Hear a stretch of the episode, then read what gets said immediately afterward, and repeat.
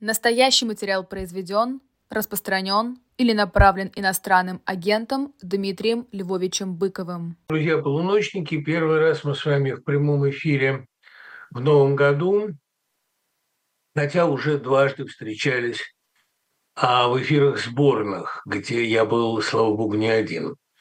Очень много вопросов о том, кто все эти поэты и где достать их стихи. Ну, часть этих поэтов, во всяком случае, те, кто участвовали во втором эфире, люди довольно известные. Знаменитый филолог и публикатор абориутов Михаил Мейлах, Игорь Артеньев и Алла Боссарт ни в каких представлениях не нуждаются.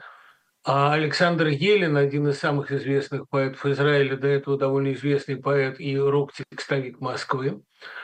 Ну, естественно, Таисия Найденко, Татьяна Вольская, Ирина Евса – это все прославленные, Вера Павлова – прославленные поэты со многими книгами и э, э, целой, понимаете, аурой полемики, которая существует вокруг каждой из них.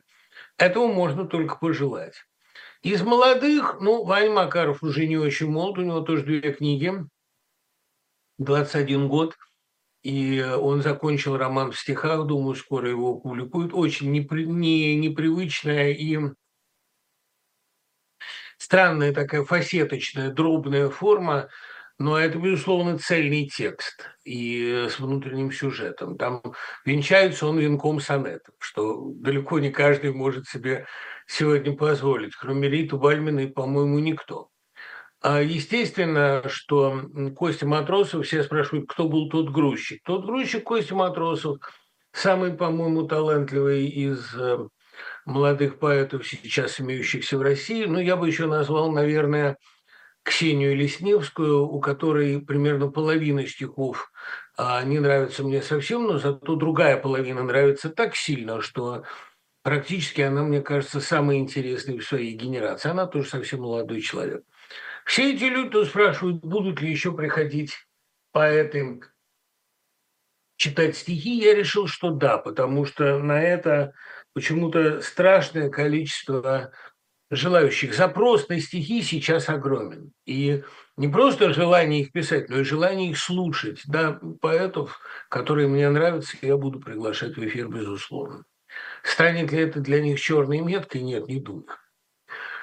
А очень много вопросов, знаю ли я что-то о состоянии Льва Рубинштейна. Я, как и все, молюсь за то, чтобы Льву Рубинштейну помогли в институте Склифосовского.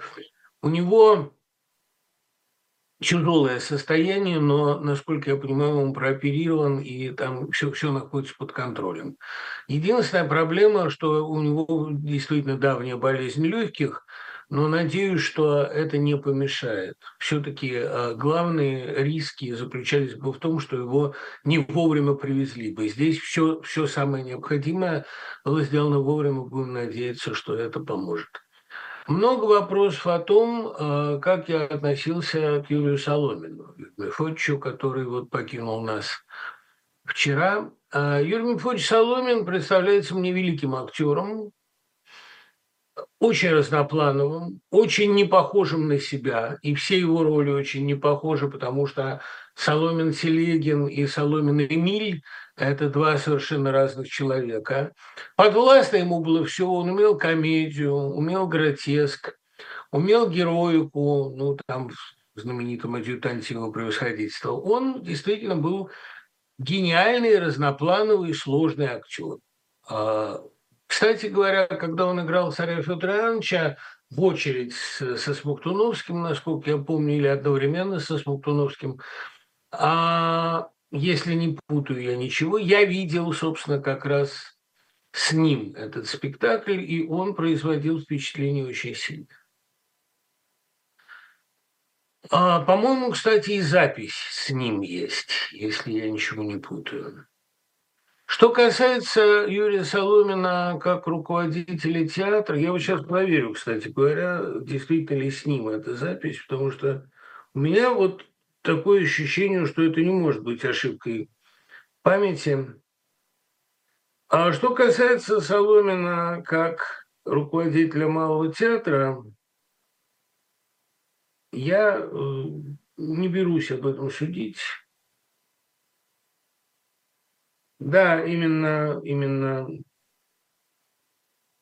именно он, именно с ним эта запись. И, по-моему, он играет там замечательно. Я просто его голосом помню, паче же всего под ложку опасайтесь бить друг друга, то самое смертельное есть место. Он об этом у Ака Толстого с трогательной серьезностью говорит и думает вместо решения дел государства. Сейчас, погодите, я сделаю посветлее у себя он великая вещь Тарше. Так вот, эм, мне кажется, что малый театр был чрезвычайно консервативен, мало менялся. Ну, может быть, Соломин вообще, он был откровенен, искренен всегда в разговорах с журналистами. Я говорю, ну, хорошо, ну, пусть кто-то меняется. Должна быть и такая вот красочка. В палитре должен быть традиционный театр. У нас дом Островского. Мы играем русскую классику. У нас классическая актерская школа. Мы не бежим за новациями. Ну вот пусть, будь, пусть будем и мы тоже. Понять его можно. Хотя мне кажется, что театр стагнировал. Я со страхом думаю о том, что будет после него. Потому что ведь, понимаете, консерватизм и традиционализм – хорошие вещи до тех пор, пока они не переходят в наступление. Как только они оказываются в атаке, как только они начинают затаптывать новое от имени устоев, тут сразу, конечно, пиши пропало. А театр этот такой, что есть высокий шанс привести туда сегодня такого молодого агрессивного худрука. Я не очень представляю, кто это будет, но я бы очень этого не хотел. Хотя, с другой стороны, э, в современном российском театре, а, когда студийность его практически исходит на нет, когда фестиваль в Молчановке прекратился, когда мастерская Брусникина прекратилась, а, когда э, руководителями большинства театров назначают людей – до гроба лояльных и так далее. Ну, а на что здесь рассчитывать-то особо? Ну, видимо, возрождение русского театра, как всегда, начнется со студии. Будет сейчас, наверное, некоторое количество таких подпольных студий. Ну, понимаете, а, раньше лабораторией поиска была, скажем, табакерка. Но табакерка под Машковым, какой же может быть лабораторией поиска, о чем мы говорим? Поэтому да, театр с Зедом на фасаде. Поэтому, наверное, Наверное, в ближайшее время никаких театральных событий в России ожидать не следует, кроме тех, о которых мы не узнаем, которые будут происходить ну, в каких-то театральных студиях, при эм, каких-то домах культуры, может быть, в каких-то э, домашних квартирных спектаклях, что-то такое снизу нарастающее. Этого будет очень много, но, знаете, я же помню, как на спектакле авангардные и сколько-нибудь любопытные, ну, скажем, на премьеру Розовского концерта Высоцкого в НИИ, просто люди приходили в какой-то репетиционный зал на окраине Москвы, их пускали по звонку или по паролю, и они смотрели этот спектакль. Это э, такая студийная, полузапретная, крамольная форма существования, форма новизны. Это в России всегда было. Понимаете, ведь и МХАТ не всегда, МХТ не всегда же был а, академическим театром. Какое-то время он был таким довольно, а, я бы сказал, отважным и, ну, во всяком случае, не самым респектабельным делом. Знаете, это всегда начинается нарастание снизу. Срок жизни театра хорошо, если 30 лет.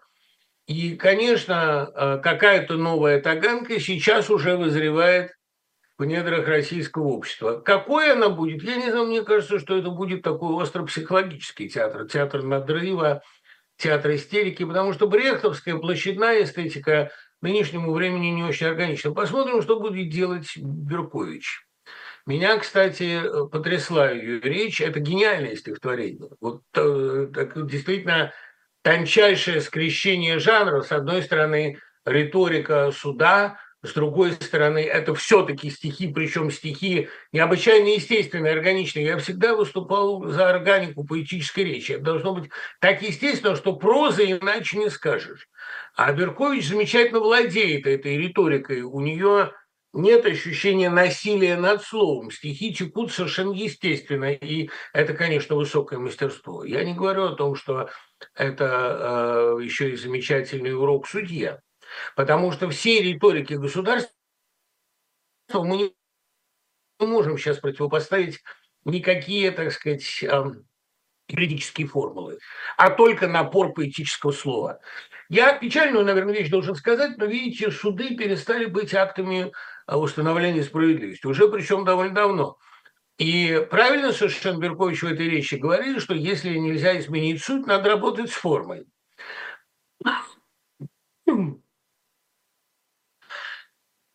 Ну, по всей вероятности, в ближайшее время мы будем видеть все больше таких страшных, действительно пугающих перформансов, потому что на наших глазах основной трибуной политической жизни, основной трибуной политического высказывания становится суд. Он не ведет к установлению справедливости. Хорошо. Значит, его можно использовать как трибуну. Или как сцену. Значит, ну тут, я думаю, Петричук тоже, она талантливая драматург, она Беркович не уступит в своих перформансах.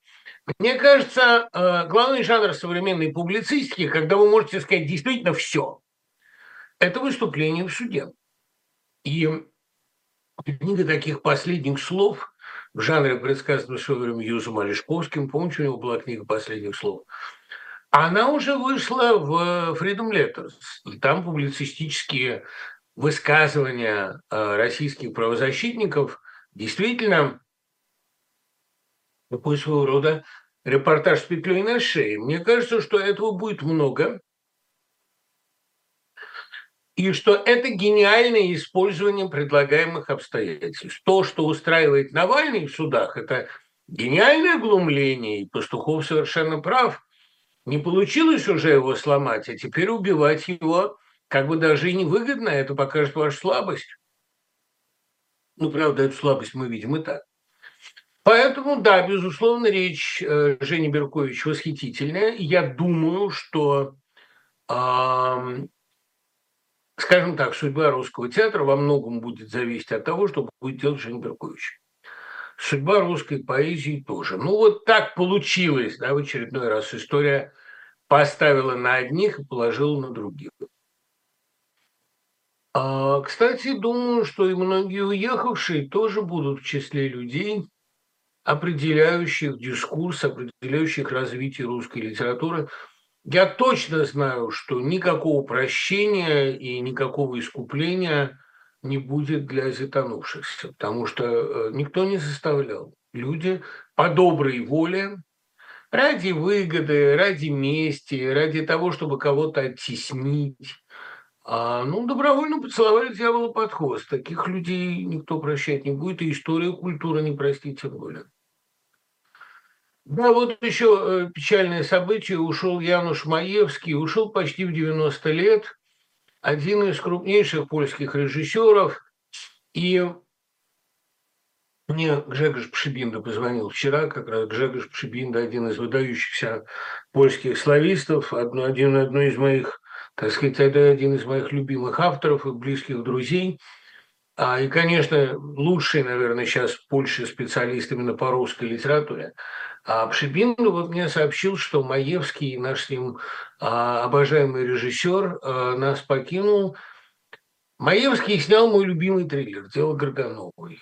А, он первым показал, что документальный триллер страшнее выдуманного, именно потому, что живые невыдуманные детали придают действию какую-то пугающую будничность, переносят его в нашу с вами жизнь. Это документальная драма э, на основе известного львовского процесса, триллер без развязки. Кто убил, так и не ясно.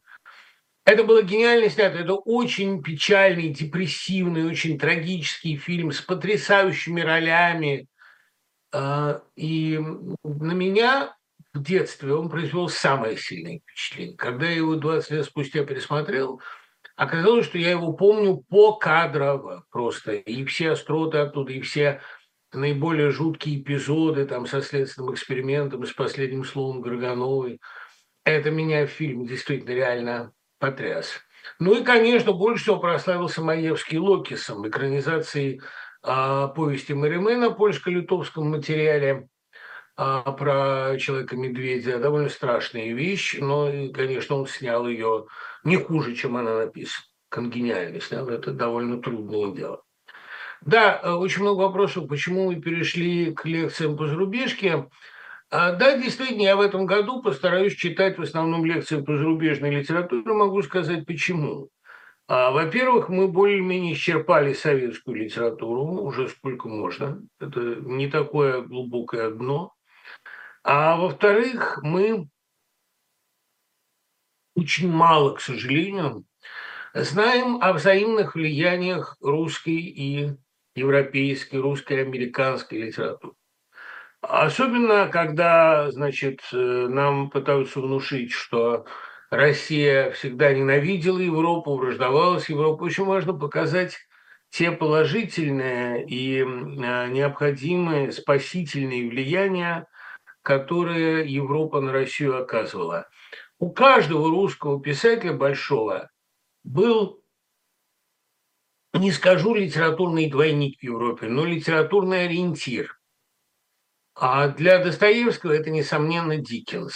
Для Пушкина в поэзии Байрон, а в прозе Вальтер Скотт. А любопытно, кстати, что это не французы. Французов он слишком хорошо знал, и они были ему слишком понятны, и он сам так умел. Хотя э, дебютное стихотворение Гюго, дебютный сборник Гюго он напутствовал восторженно. А Лермонтов – это явно Гет, и мы будем об этом довольно много говорить. Огромно было влияние Кейна на всю плеяду а, русской сатирической поэзии в диапазоне от Минаева до Михайлова – и, пожалуй, на Некрасова, хотя несколько опосредованно. Некрасов – это, ну, скорее, если уж на то пошло, наш Бадлер. А так они одновременно нащупали какие-то главные вещи без взаимного влияния, просто очень параллельные судьбы. Так вот, э, настала пора, мне кажется, вспомнить священные камни Европы и то, чему мы им обязаны посмотреть, как эти влияния преображались, грубо говоря, как русский кулак, а, содержание, русская а, проблематика, психологическая, социальная, помещались в западную форму, потому что форму мы чаще всего заимствовали, а содержанием ее наполняли глубоко и э, бесспорно собственно. Приветствую Новой Зеландии, привет Новой Зеландии, спасибо чем из вашей молодости вы раскаиваетесь больше всего? Ну, хороший психологический, хороший психологический вопрос. А я цитировал уже вот наш недавний с Кушнером разговор, когда я его спросил, как, как бороться с муками совести. Он сначала меня утешил тем, что у Льва, то, простите, у Иннокентия Анинского этих мук было больше, а жил он лучше нас с вами. Видимо, следует признать, что муки совести – это неизбежная расплата сколько-нибудь думающего человека за то, что он думает. Ну и во-вторых, если так припомнить, если попытаться экстраполировать тогдашнее на теперешнее, почти всегда становится понятно, что ты не мог поступить иначе, там, что ты действовал единственным способом. Знаете, по-человечески я раскаиваюсь в нескольких, ну, скажем так, в нескольких отношениях, в нескольких романах, которые не надо было заводить. Это, ну, просто... Или надо было сохранить дружбу, или не надо было вообще доводить до кровати, или, или вообще не надо было знакомиться. Ну, несколько таких ситуаций было, и я нескольким людям принес очень там, печальные минуты. Это, да, это, в этом я раскаиваюсь. А вот из того, что я э, неправильно распределял свое время, что я слишком много времени, может быть, уделял журналистике, а надо было писать, что я, может быть, а не пошел работать туда, а пошел туда. Таких раскаяний у меня нет. Я большую часть своей жизни проводил тогда в собеседнике. И это была не редакция, а дом. И я там и ел, и спал, и случалось ночевал. И я торчал там больше времени, чем дома. И я правильно делал, потому что стихи, а, ну, простите за аналогию, но еще Мандельштам сказал, если вам надо написать стихотворение, вы найдете на него время всегда. А если вы писать не обязательно, то его писать не надо. Я написал не больше, чем надо, и не меньше, а вот сколько хотелось. Не говоря о том, что работа в газете, понимаете, все-таки она давала возможность смотреть страну, возможность общаться с, лучш... с лучшими людьми этого времени. А, да и коллеги мои в диапазоне от Пилипенко до Игоря Мартынова а, были не худшие люди, а, я думаю, лучшие из того, что мне было тогда доступно. С Васильевым, с Яковлевым я, в конце концов, тоже ведь общался именно там. Это все из собеседника пошло. Так что нет, у меня такого раскаяния нет. А, и больше того, если бы я не работал, я бы меньше написал и хуже, потому что а, текст должен вырываться под напором. Вот у тебя нет времени, а, и тогда ты пишешь лучше. А если ты все время, все дни предоставлен сам себе, как юный Вертер, значит, бродишь и размышляешь, это довольно бросовое дело. Нет, никаких я раскаяний по этому поводу не испытываю. Другое дело, что можно сказать, а вот из этого ничего не вышло, а из чего вообще что-нибудь вышло? На фоне того, что история России, скажем так, 600-700-летняя, привела к полностью нежизнеспособной конструкции, которая вдобавок еще и опасна для всего остального мира, на этом фоне любая бесплодно прожитая жизнь, она совершенно игнорируется. Да и потом я не скажу, что это было бесплодно. Говорил же Толстой, цена энергии заблуждения, энергия, которая приводит вас к сильным эмоциям, независимо от результата. Ну а жизнь Льва Толстого к чему привела? А можно, понимаете, в мире, где Евангелие никого не убедило, думать, что вы могли что-то изменить, это довольно наивно. И поэтому, ну, тут, может быть, нам такое утешение было странное – и, конечно, плохое утешение на склоне лет. Но если вся история России привела вот к такому вот а, позорному какому-то да, всплеску мерзости, к, к такой самоуничтожительной политике, к такому жалкому лицу во главе, если вся семивековая история закончилась вот этим вот, и вот этими вот защитниками империи, державы, как они там еще говорят, православия, ну, конечно, это чудовищный проигрыш, чудовищный зловонный такой всплеск. Но э, значит ли это, что жизни э, Белинского, Писарева, даже и Ленина были потрачены понапрасну? Нет, эти люди, э, во-первых, азартом политического делания заразили очень многих, а во-вторых, они сами субъективно э, приносили э, довольно серьезную, не скажу пользу, но они э, привносили некоторый элемент благородного волнения, интереса в русскую жизнь. И я, конечно, камни в них не брошу. Это касается революционных демократов и некоторых неглупых консерваторов, которые делали да, мертвое дело, но, по крайней мере, это понимали. Поэтому э, на фоне тщетности всех усилий возрастает роль таких вещей, как счастье, иногда испытанное, творческое усилие, иногда к чему-то приведшее. Понимаете, великие стихи, о чем бы они ни были написаны, далеко не пропадают в туне. Они привносят в мир э, кислород, озон творчества, и поэтому пусть себе Почему не меняется режим Северной Корее? Ведь после демократизации и слияния с Югом людям откроются колоссальные возможности. По двум причинам. Во-первых, Кимы – это правящая династия, которая очень жестко схватила страну в когти и разжимать их не собирается. Ну, а во-вторых, понимаете, ну вот как я себе это объясняю. Там э, огромное количество народу, которая на передовых позициях и на, так сказать, передовых рубежах, и на лучших должностях сидит без достаточных на то оснований. Это люди не талантливые, люди не конкурентные. Ну, тоже та же самая история была, кстати, в разделенной Германии. В Восточной Германии было очень много людей, которые вознеслись за счет подлости, за счет мерзости, за счет выслуживания перед режимом. И, конечно, никакой конкуренции они не выдерживали. Конечно, для них а решенное без их участия объединение Германии было трагедией. Очень многие продолжали ностальгировать по ГДР. Потому что в ГДР от человека требовалось для преуспеяния, и для таланта, и для общественного признания гораздо меньше. Требовали, вернее, требовались другие качества. Я не думаю, кстати, что в ФРГ все было с этим идеально, но, по крайней мере, конкуренция там наличествовала, да и с экономикой, и с культурой дела обстояли значительно лучше, с творческой свободы. Северная Корея состоит из людей, которые неконкурентны будут после объединения с Южной. Вернее, они будут конкурентны в одном отношении – а может быть, они в войне более выносливы, может быть, они голод лучше переносят.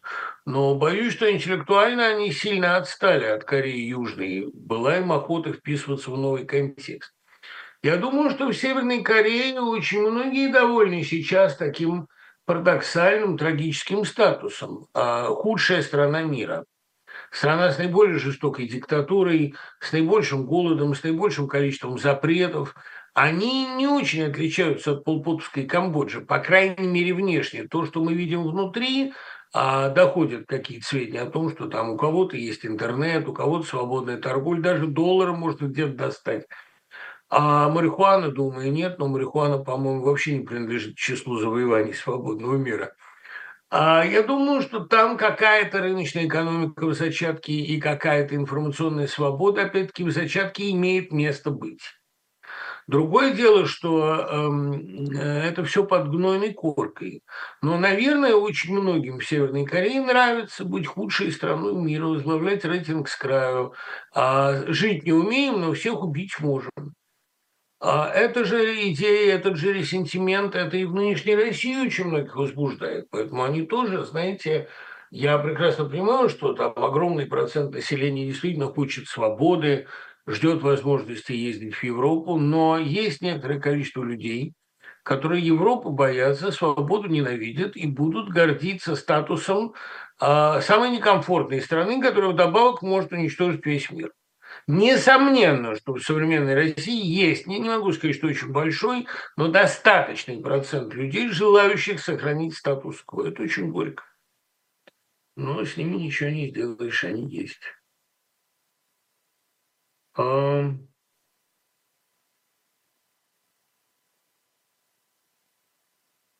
Огромный вопрос. Не возникало ли у вас ощущение, что прогрессорство – стратегическая ошибка цивилизации полная, которая в конце концов ее погубит? И прав Тойва Глумов говорят, что вся идея прогрессорства стоит на догме об абсолютности добра и зла – а эта догма в лучшем случае ошибочна, в худшем осознанно лжива. Нет, э, Тойва Глумов вообще э, ненадежный свидетель, ненадежный рассказчик, и на него полагаться нельзя. Тойва Глумов – жертва, но не прогрессорства, а прогресса.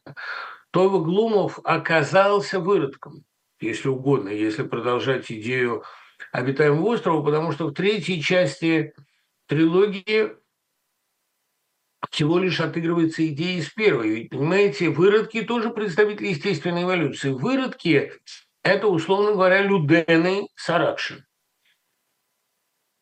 А поскольку Тойва Глумов сам выродок, заложник этой трагической ситуации, что приводит его и к взаимному непониманию с женой, и к взаимному непониманию со старшим другом Камерером,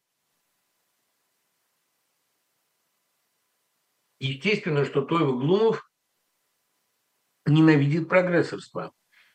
И я скажу больше, ненавидит прогресс. Потому что он в себе осознает выродка. Поэтому он с таким пылом набрасывается на поиски других выродков. Он фанат этого дела. А поскольку он, скорее всего, сын Абалкина, есть у меня такая догадка, вряд ли Майя Тойвовна родила бы от кого-то другого. Мне кажется, что, кстати говоря, именно поэтому она и дала ему отчество в честь своего отца, потому что так-то он, конечно, Львович. А поскольку он сын Абалкина, то есть человек упертый и прямой, то его отношение к прогрессорству – это такая личная месть, если угодно, за идею прогресса. А я мог бы, наверное, встать на вашу позицию, осудить идею прогресса, потому что вот прогрессорства, потому что якобы нет абсолютного зла и абсолютного добра. Но оно есть. Вы что там не говорите, но оно есть. Нравится вам это, не нравится, но мы сегодня наблюдаем борьбу абсолютного добра с абсолютным злом. И поскольку абсолютное зло полностью распоясалось, то добру ничего не остается, как тоже стать абсолютным. Понимаете, ведь у меня к Украине масса претензий, и к Зеленскому масса претензий, и к Арестовичу, и к кому хотите, к Залужному. Но они противостоят такой беспримесной смертоносной махине, которая пробила все возможные днища, что им по неволе приходится быть высоконравственными людьми. Думаю, даже против воли, и думаю, не всегда им это удается. Но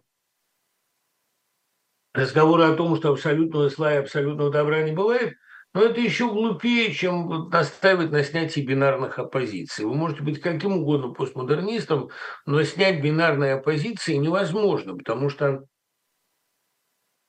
мир при всей своей сложности, а, к сожалению, бинарен. Более того, а, идея многополярного мира – это прекрасная, конечно, идея, пусть расцветают все цветы, но она практически не очень-то осуществима. Потому что главное подразделение все равно бинарно. Одним людям нужна свобода, чтобы реализовываться, а другим не свобода. Это и есть единственный главный критерий. Одним проще реализоваться в условиях несвободы, когда они могут действительно одних оклеветать, на других донести, третьих запретить, четвертых убить безнаказанно. И вне конкуренции останутся. А есть люди, которым для реализации нужно, чтобы э, расцветали все цветы, чтобы им не мешали работать. Вот и все. Поэтому, хотим мы того или нет, но мир будет состоять из этих абсолютов, из этих двух групп. Одни хотят, чтобы им не мешали работать, другие хотят, чтобы им не мешали убивать. Вот, вот и все. Никаких сложностей дополнительных здесь городить не надо. Этот критерий необходим и достаточен.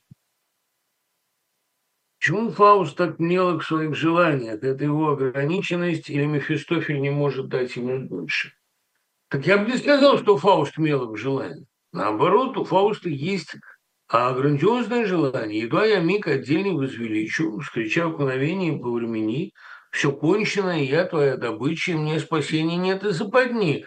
Тогда вступает в силу наша сделка, тогда ты волен, я приговорен, тогда пусть станет часовая стрелка, по мне раздастся похоронный звон. Иными словами, когда я почувствую удовлетворение, когда я скажу «стоп, здесь предел моих желаний», здесь максимум моей реализации, больше я ни на что не способен. Это э, довольно грандиозное пожелание сделать все, что могу, и испытать все, что могу. А умный человек, по-настоящему умный, а Фауст очень умен, он понимает, где его предел. Он а, понимает, что вот в какой-то момент надо остановиться, потому что дальше будут самоповторы. Или, более того, дальше будет а, убийство. А надо вот остановиться здесь. Фауст как раз хочет испытать максимум. Ну, мы сегодня про Фауста говорить не будем, мы сегодня будем про Вертера. Но желание Гёте испытать э, максимум, фаустианское желание, оно далеко не мелкое. Оно как раз, на мой взгляд, довольно бесстрашное и, а, более того, оно внушает уважение искренне. Микушевич недавно закончил свой перевод Фауста, а говорят об этом событии мало, почти ничего. Неужели в обществе нет места для литературного подвига? Ой, оценивать чужие литературные подвиги я не могу, тем более, что тут действительно. Но то, что я читал из этого перевода, куски-то есть, меня не вдохновило. А, я э, приверженец одного перевода Пастернаковского, потому что он и разговорный в меру, и при этом в меру патетический. Я, как вы понимаете, по-немецки читаю через пень-колоду, да, собственно говоря, и э, не читаю вовсе. Я знаю значение нескольких слов. Я кое-что, я могу понять, о чем речь. Но для того, чтобы оценивать перевод Фауста, конечно, недостаточно знания немецкого. Надо посмотреть, в какой степени это стало произведением на русском разговорном языке. Какой степени это сохраняет сценичность и театральную органику при всех высоких целях Фауста. Это пьеса, рассчитанная на сценическое воплощение на два вечера. Строго говоря, это две пятиактных драмы, первая поменьше, вторая побольше. Это рассчитано на живое произнесение актером со сцены, на живой диалог, на зрительское одномоментное восприятие, на то, чтобы запомнить, конечно, тоже, чтобы запоминать и думать. Но как бы то ни было, э, Фауст должен звучать при всей своей тяжеловесности философской и при всех своих абстракциях умозрительных, он должен звучать разговорно, он должен звучать а, естественно, органично. Мне кажется, что вот перевод Холодковского в этом плане очень тяжеловесен, а перевод, эм, ну, там, там их много довольно, да, попытки самых разных авторов, включая даже такого мастера, как Брюсов, по-моему, никуда не годятся. А сцены из Фауста Пушкина, которая не имеет аналога у Гёте, а мне кажется, это вот то, как должен звучать язык русского Фауста. И Пастернак подошел к этому ближе всего. Я прочел этот перевод лет в девять, и, слава богу, у матери была эта книга. И для меня этот Фауст, я просто наизусть его учу кусками, он для меня такое же высшее произведение поэтического искусства, как «Горе от ума», Потому что мне вообще кажется, э, для меня высший род поэзии – это драма в стихах. Потому что она сочетает в себе острую фабулу, диалогичность, а, афористичность. Ну, я вообще люблю динамику во всем, сюжетную насыщенность. Драма в стихах – это высший род литературного искусства. Это Франсуа Вийон Антокольского, это, э, простите, что я в таком порядке перечисляю, как приходит в голову. Все равно де Бержерак, Растана и его же «Орленок», а маленькие трагедии Пушкина и, и, безусловно, «Горе от ума», «Медвежья охота» Некрасова, которая, будь она дописана, была бы лучшим его произведением, но он многое там просто не мог доформулировать, и в результате появилась драма в стихах – элемент современников. Там в юбилярах и триумфаторах есть большой кусок драматический. А то, что в современной русской поэзии нет поэтической драмы, это большое упущение. И мне кажется, что Пастернак гениально справился с переводом а, Гёте на русский сценический, наглядный, а, остроумный язык. Некоторые сцены фаустовского перевода, ну вот все, что касается Филимона и Бавки, да ведь это липы те же, как я счастлив их найти, вековой их мощи, свежий после стольких лет пути. Сцены с Еленой, сцены с Гомункулусом, кухня ведьмы, а, диалог Фауста и Маргариты о вере, а, Вальпургиева ночь. Это все высокое искусство, это очень классно. Я не представляю, кто, кроме Пастернака, так гнул бы русский стих, так владел бы им, чтобы это получилось. Цветаева могла бы, но она бы никогда не взялась. Потому что все-таки это огромный материал. Но, конечно, подвиг Микушевича есть подвиг Микушевича, человек, который много лет приводил Фауста в надежде добиться полной аутентичности. Это забыто не будет. Поделитесь вашим мнением об Алексее Федоровиче Лосеве и его прозаических опытах. Ну, понимаете, тот Лосев, которого мы видим в гениальном фильме Косаковского, не может не вызывать восторга, интереса.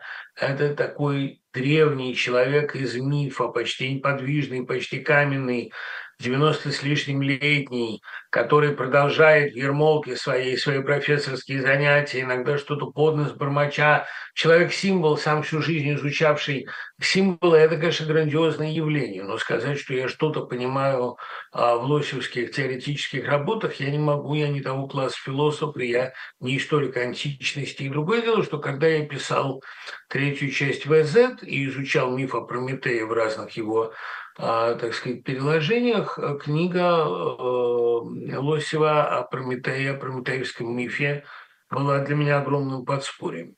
Лосев умел писать понятно и увлекательно. Это для таких дилетантов, как я, это великое подспорье. И, конечно, диалектику мифа, главную свою тему, то, что человечество рассказывает ведь миф – это не просто сказка. Миф – это сказка, которую человечество рассказывает о себе, и в которой оно отражает фундаментальные свои противоречия. Вот лосевское понимание мифа а, мне, конечно, и близко, и интересно. Я думаю, что Лосев более, в каком смысле, более интересная, а, более, если угодно, строгая в ученом смысле фигура, нежели Бахтин.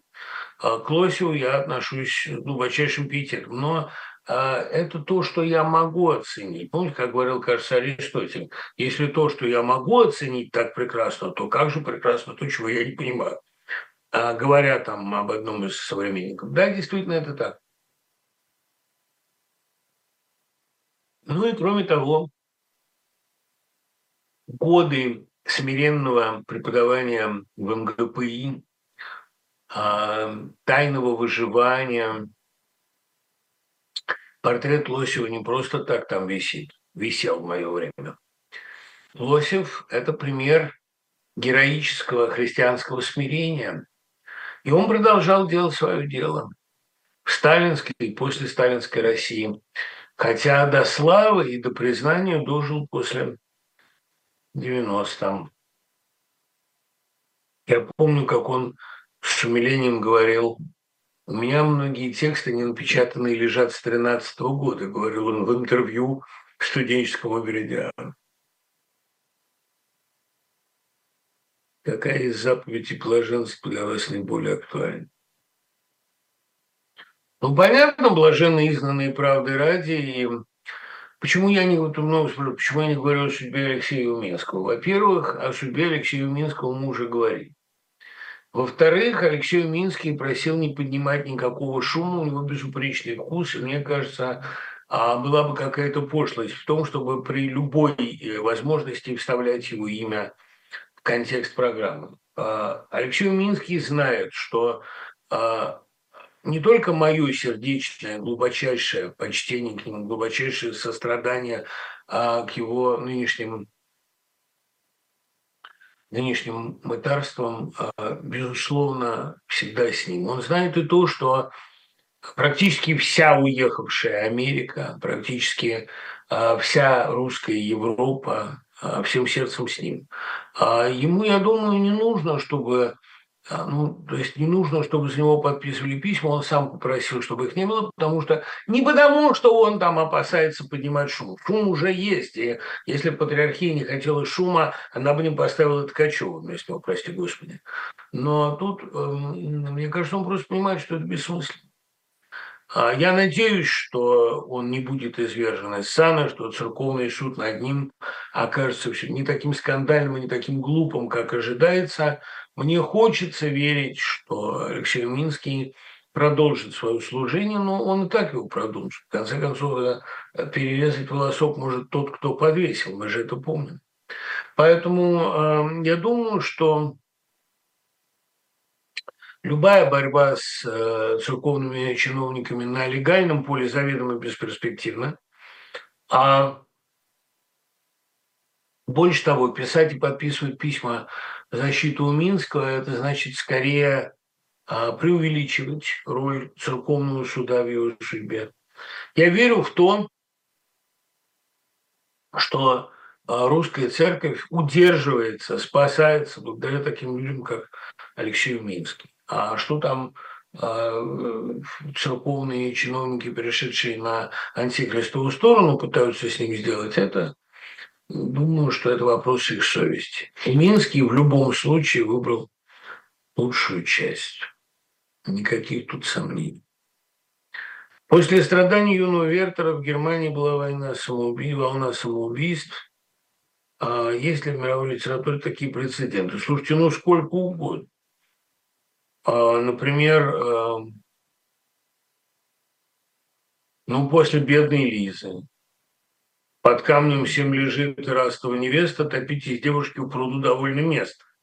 А, то, что волна женских самоубийств на очень несчастной любви, причем далеко не только э, среди простолюдинок, простолюдинки не читали Карамзина, это вполне себе имело место. И более того, а, многие э, волны суицидов и вообще такого жизнестроительства в подражании героям – это а для литературы серебряного, например, век очень характерно. Сколько народу, об этом Леонид Мартынов пишет в «Воздушных фрегатах», сколько народу поперестрелялось после самоубийства Отто Вайнингера.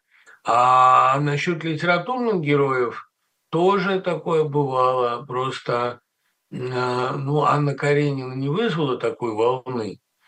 А тем не менее, э, ну, просто потому что смерть под поездом – это самоубийство довольно травматичное. Но сколько народу из-за несчастной любви кончалось с собой, преимущественно травясь морфином, да о чем говорить? Тут э, нечем удивить русскую литературу. Это русская литература, наоборот, всегда усиленно подражала жизни, а э, за это она могла вполне вызвать такую же волну подражания и среди студентов, традиционно очень впечатлительно. То есть русская литература всегда прикасалась к самым болезненным вопросам бытия.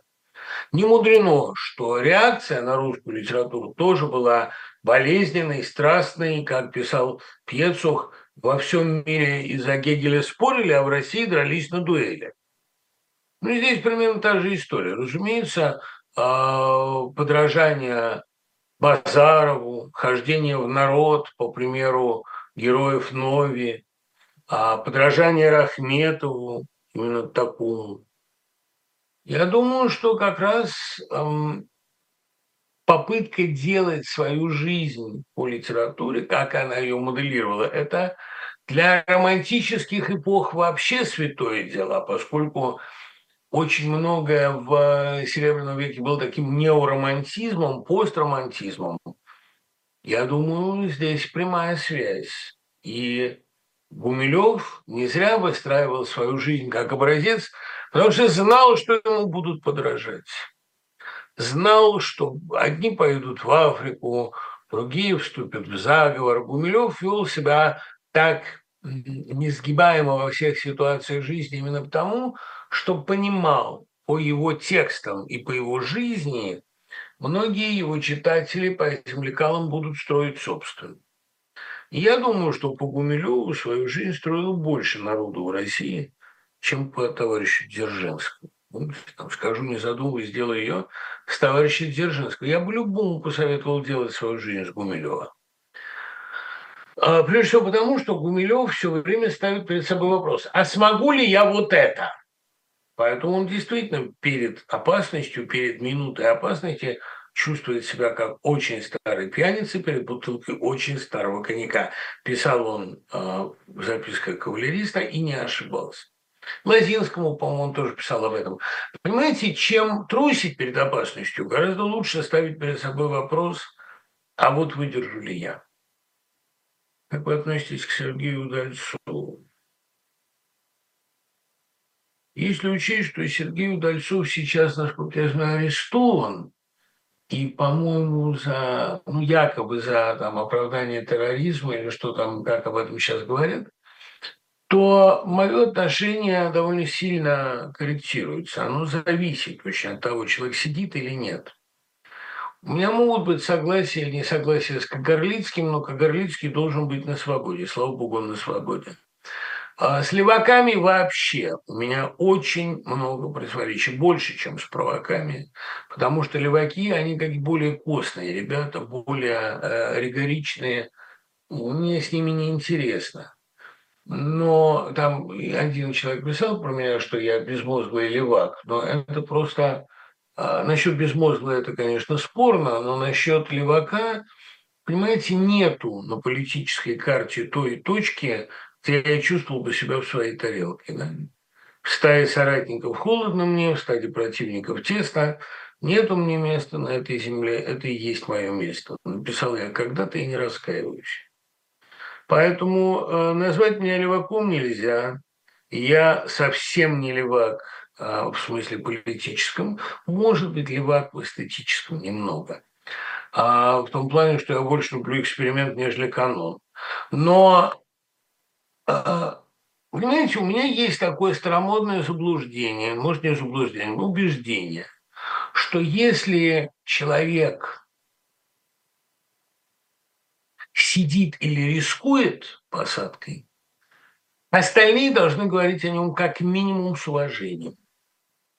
А можно не соглашаться с Навальным, Яшиным, Карамурзой, но когда они выйдут, а пока они сидят, надо свои разногласия затолкать в рот поглубже и уважать участь, уважать выбор. Так я устроен. Поэтому мое отношение к Сергею Дальцову зависит от того, на свободе ли он. А его политические взгляды, его имперские взгляды, его поддержка Путина в последние годы, конечно, меня не радует. Но, эм, опять-таки, я предупреждал, что расправы начнутся не с чужих, а со своих. Чужие-то давно чуть-чуть, да и, честно говоря, чужие не особенно занимают всю эту публику. Вслед ему люлюкать, говорить о них бесконечно, это да, это конечно. Но если речь идет о расправах, то первый кандидат на расправу – это, конечно, пропагандист. А военкоры, наиболее ярые зетовцы, а критики Путина справа, ну и так далее. Это а, люди с убеждениями. А люди с убеждениями этому режиму не нужны. Ему нужны цепные псы.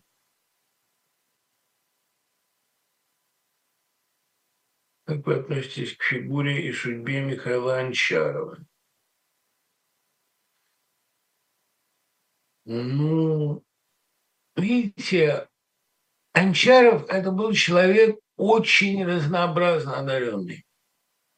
Замечательный поэт Барт, один из первых в России, художник очень своеобразный, прозаик крайне интересный, музыкант талантливый, а человек разнообразных и удивительных дарований. Когда человека так разрывает во все стороны, не мудрено, что, будучи талантливым во всем, он вершин не достигает почти ни в чем. Я думаю, что в жизни Анчарова были два великих достижения. Первое – это его песни, среди которых есть действительно великие. Это «Белый туман», а, двух шагов, шагов до белый туман. Там есть какая-то такая, понимаете, нота невыносимой тоски. Я не беру его киндраматургию, там он был первым русским э, сценаристом сериалов, довольно, кстати, так себе. Он был э, еще и создателем создателем э, такого сериала в одном микрорайоне – мне из него помнится только песенка Караченцева «Заря упала и растаяла, ночные дремлют корпуса, многоэтажная окраина плывет по лунным небесам». Понимаете, вот это благуша, эти московские окраины пролетарские, о которых всю жизнь писал Анчаров, я это застал. Застал этих стариков, собивающих козла во дворе, застал этих старых пролетариев, застал эти коммунальные склоки, а, и для меня а, это, конечно, талантливое искусство, но немного второсортное, немного все-таки обывательское. А вот были у него песни, проникнутые какой-то совершенно небесной тоской. Ну, прежде всего, там «Балалайку свою я со шкафа достаю».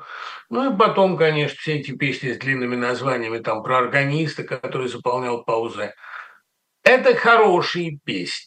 «Святой из десанта» – это выдающееся искусство. Что касается второго взлета в его жизни, главного, Это, конечно, его роман с Джоей Финогеновой. Вот Джоя Финогенова, которая прожила, по-моему, лет 28-27, это одна из самых потрясающих судеб русской литературе. Она была дочерью Александра Финогенова и американки, с которой он в Штатах познакомился, которая за ним поехала в Россию. Или она раньше приехала, и они здесь уже встретились. Это надо уточнять. Он, Афиногенов, интересный человек, автор замечательной пьесы «Страх», Раповец, пощаженный Сталином. Вот Киршона Сталин не пощадил. Он ему представлялся бездурью, а у Сталина был такой прагматический подход. Если человек в чем-то талантлив, его можно было сохранить хотя бы для престижа. А Финогенов он пощадил когда расправлялся с Рапом. И Афиногенов погиб позже, тоже случайно, глупо, странно. Он пошел забирать какой-то документ из здания ТАССа перед эвакуацией. И единственная бомба, упавшая рядом, единственным осколком его убило в кабинете, когда он на секунду туда сбежал. А после этого его вдова погибла от пожара на пароходе, когда ездила в Штаты собирать помощь для России, насколько я помню. И Джой, их дочка, осталась сиротой в 6 лет с чем да, ну, около того. Ей полагались по завещанию довольно большие сбережения Финогенова и вообще, ну, там, гонорары за пьесы, пьесы шли, Машенька.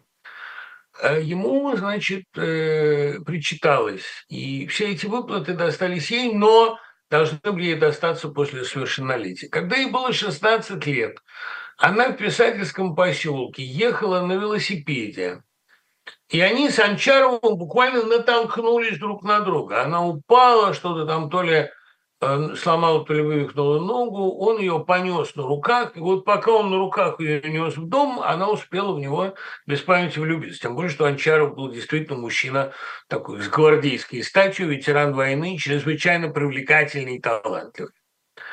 Джой, она была такая маленькая принцесса, она была очень своевольна. Кстати, сохранился ее портрет, его работы. Видно, насколько она красива и насколько она поразительно сексуальная. Вот эта дикая смесь американ, полуамериканского происхождения, трагической судьбы, а, ну, такой участи маленькой разбойницы, при этом абсолютно безбашенного темперамента это привело к тому, что они поженились, ей было еще 17 лет, и какое-то время прожили вместе. Но она, понимаете, так была устроена, что она не могла долго быть ни с кем. Но это вот на вопрос, а что было бы э, в повести Ася Тургенева, если бы герой действительно согласился на любовь Аси. Ну, она бросила бы его через год, это же естественно. Да? Они поехали в Лондон, она увидела Герцена и все, поминай, как звали.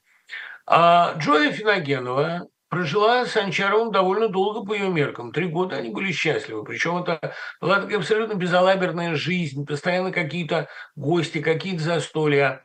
Она влюбилась в его приятеля.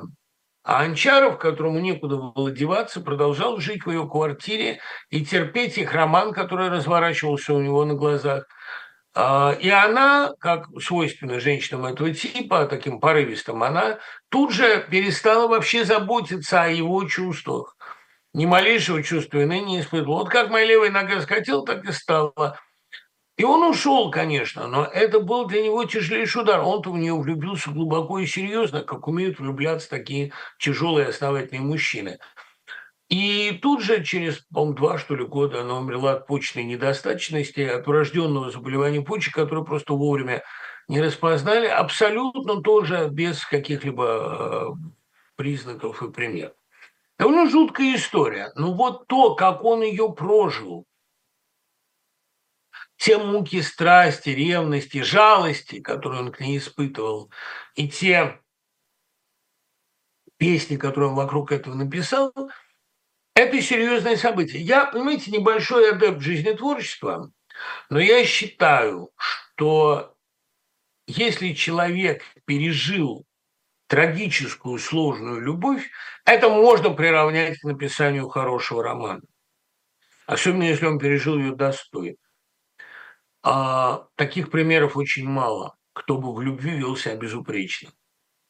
Я думаю, что и Анчаров порядочно скандалил, но Это были высокие чувства, непростые. Да и сама судьба этой девочки, так мало прожившей, так ярко сверкнувшей, а, столько выпившей при этом, да, это, конечно, грандиозная биография. Я люблю вот эти судьбы русской оттепели, в которой столько было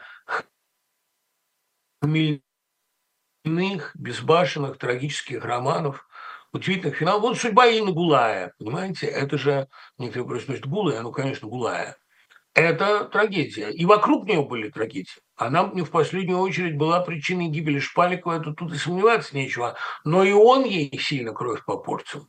Такие два ангела могут кого угодно свести с ума и друг друга, и толпу людей вокруг.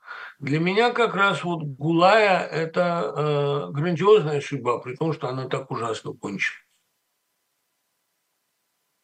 А, сейчас, минуточку. Россию сотрясают коммунальные аварии и многокилометровые пробки. Что еще ждать жителям России в 2024 году? Ну, я не прогнозист в плане техногенном. Тут вот я веду сейчас, начал вести семинар в Барде по антиутопии, и мы со студентами как-то прикидываем – мы обнаружили, что э, технократическая утопия, которая была главной, она э, перестала занимать умы. Как вариант технократической ядерной антиутопия, ну, там, условно говоря, э, человечество гибнет или от ядерной войны, что тоже есть, в общем, техногенная катастрофа, либо от экологической катастрофы. Это и то, и другое отошло на второй план. На первый вышли катастрофы нравственные, потому что оказалось неожиданно, вместо того, чтобы человек совершенствовался, рос и улучшался, он оказался все более склонен к разрушению образования, к обрушению медицины, к отказу от космических полетов. Иными словами, главная антиутопия сегодня – это антиутопия упрощения – антиутопия биологической и ментальной, прежде всего, деградации. Это хуже, чем техногенная катастрофа. Поэтому э, мне кажется, что главная проблема, с которой столкнется Россия, это не многокилометровые пробки, да, и не похолодание, и не климатическая антиутопия тоже была в большой моде, особенно на Западе, особенно в Германии почему-то. А, и даже не катастрофы теплосетей. А главная катастрофа, с которой столкнется нынешняя Россия, это нравственная. Понимаете, когда ослабнут скрепы, а удерживающие Россию сейчас, не случится примерно то же, что случилось во время гражданской войны. Ведь «Тихий Дон», почему это великая книга? Потому что он показывает гражданскую войну как смуту, как полное истончение всех связей семейных, религиозных, государственных, Ничто больше не удерживает страну, понимаете? Мне вот Макс Курочкин, мой школьник, объяснил, почему я задал классу вопрос, почему Сталин разрешил публиковать такую антибольшевистскую книгу. Так а же она антибольшевистская? Весь ее пафос в том, что если у этой бочки не будет железных обручей, она распадется. Это книга, которая настаивает на диктатуре, потому что кроме диктатуры ничто не пашет. Ну и вот, и когда закончится это, она усиленно рубит сук под собой, а мы это видим. Когда мы увидим, как э, покончит самоубийством эта державность вся, отсекающая всех умных на дальних поступах, а просто хлынет неудержимо гной и со страшной силой рванет эта вся история со страшной силой бабахнет этот э, перегревшийся котел. И э, я боюсь, что осуществится предсказание Ходорковского. После Путина сначала ненадолго станет хуже, и только потом надолго лучше. Насколько ненадолго, тут вопрос, пока эти все пассионарии будут взаимно уничтожаться. Это, конечно, не пассионарии никакие, а уголовники, и мы понимаем, что этот термин Гумилева слишком комплементарен для диких людей. Они не пассионарии, они просто такие буйные, но похрабрее, но по большому счету ни идей, ни программ у них нет никаких. И мы будем наблюдать довольно долго э, эту на, разгулявшуюся на российских просторах кровавую баню, после которой, наверное, настанет фаза предельного разочарования и усталости, что-то вроде лежания в глубокой эмоциональной коме после отключения излучателя. А то, что система делает все, чтобы себя упороть, чтобы себя уничтожить, по-моему, очевидно, потому что каждый ее шаг не то что самоубийство, а просто глупее предыдущего. Понимаете, там уже пришли к власти такие люди, ну, почитайте то, что пишет Дмитрий Медведев. Деградация власти в России дошла до каких-то совершенно фантастических рубежей. И, да, после этого будет примерно то же. То есть, э, конечно, будут техногенные аварии, катастрофы, там, коммунальные проблемы, но не от этого Россия будет переформатироваться. А разве Фауст не ушел в повтор, когда весь сюжет бегал за девками? Ему предложили все, а он ничего не сделал. Вот вы бы встретились с Мефистофелем, чем бы вы занялись? Во-первых, он бегает не за девками, он бегает за вечной женственностью. Это для Гёте это очень важный образ – он бегает за идеалом, а то, что этот идеал имеет черты прекрасной женщины, ну да, такова европейская традиция, начиная с античности, но Елена, за которой бегает Фауст, это никаким образом не предмет его вожделения, это воплощение истины. И это же касается и Гретхен, которая земное воплощение истины, поэтому она и оказалась в раю. Что бы я делал? Понимаете, тот вопрос, который вы задаете, он сродни моему любимому вопросу из э, повести Куприна «Звезда Соломона». У тебя было всемогущество, а на что ты его потратил? Ты мелкий канцелярский чиновник цвет. Ты мог бы, дорогой друг, залить мир кровью. Это было бы плохо, но это было бы величнее, чем то, что делал ты. А ты что сделал? Букетик сирени поймал? Ну, там, скачки выиграл. Ну, ты будешь коллежским регистратором. Э, что бы я стал делать? Ну, тут как, простите, в слове пацана. А что бы ты делал на моем месте, а я бы не был на твоем месте. А в этом диалоге с отцом во второй редакции восьмой серии я бы э, с Фаустом, то есть будь я Фаустом, я бы с Мефистофелем сделать заключать не стал. Ну, просто потому что я примерно себе представляю, что такое Мефистофель, и я знаю, что он великий обманщик. Он, как писала покойная Якушева, Царство Небесное, в своей Фаустиане, она очень много написала об этом. Практически все, что может предложить Мефистофель, можно с той же вероятностью купить за деньги или достать иным способом. Иными, иными словами, а, все предложения Мефистофеля – а, довольно чмош. Ну, что он может дать? Он может дать богатство, а может достать женщину, но, простите, лучшая девушка дать не может больше того, что есть у нее, говорит наш фустянец Гумилев. Мефистофель не может сделать главного, он не может изменить меня. Он не может сделать меня умнее, лучше, талантливее. Он не может дать мне истину, вечно ускользающую, когда ее ловишь за хвост он не может сделать меня гением. Сам я могу постараться, и то проблематично. Поэтому сотрудничество с Мефистофелем – это вообще довольно проигрышная стратегия. А если бы у меня появилось некоторое всемогущество, ну, я бы, конечно, у меня очень примитивное желание, я бы построил идеальное образовательное учреждение, в котором мне было бы хорошо, и моим ученикам было бы хорошо чтобы они там строили такую новую Телемскую обитель, такую новую утопию.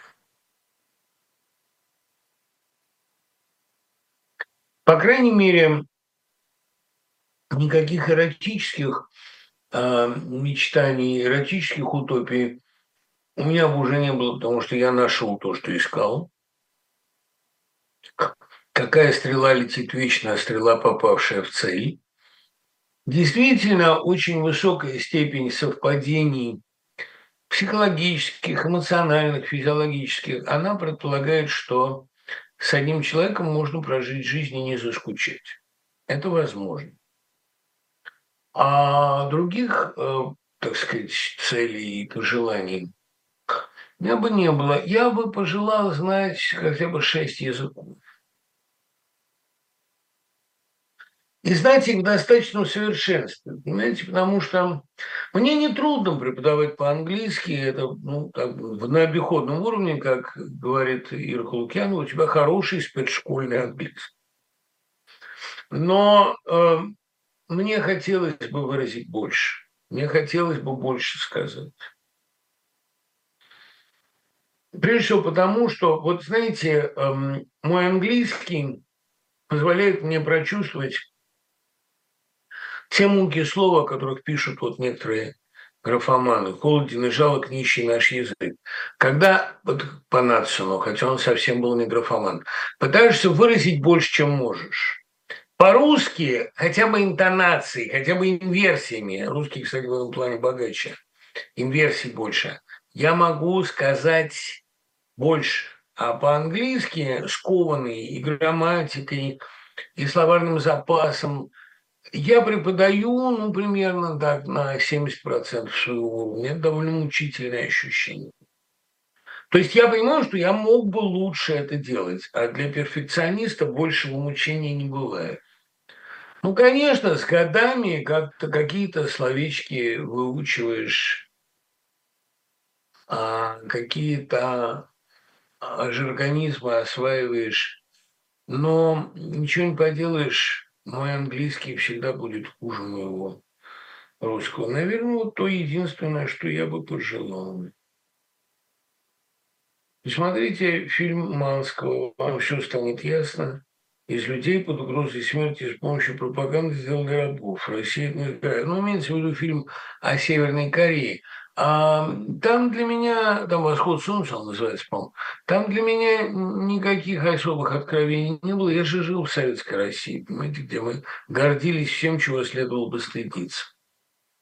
Но там, там не только это. Понимаете, главное откровение 20-го столетия относительно человеческой а природы, оно сформулировано у Фрома. Человеку свобода и бегство от свободы нужны одинаково. Я не говорю о том, что человеку нужно там злодейство.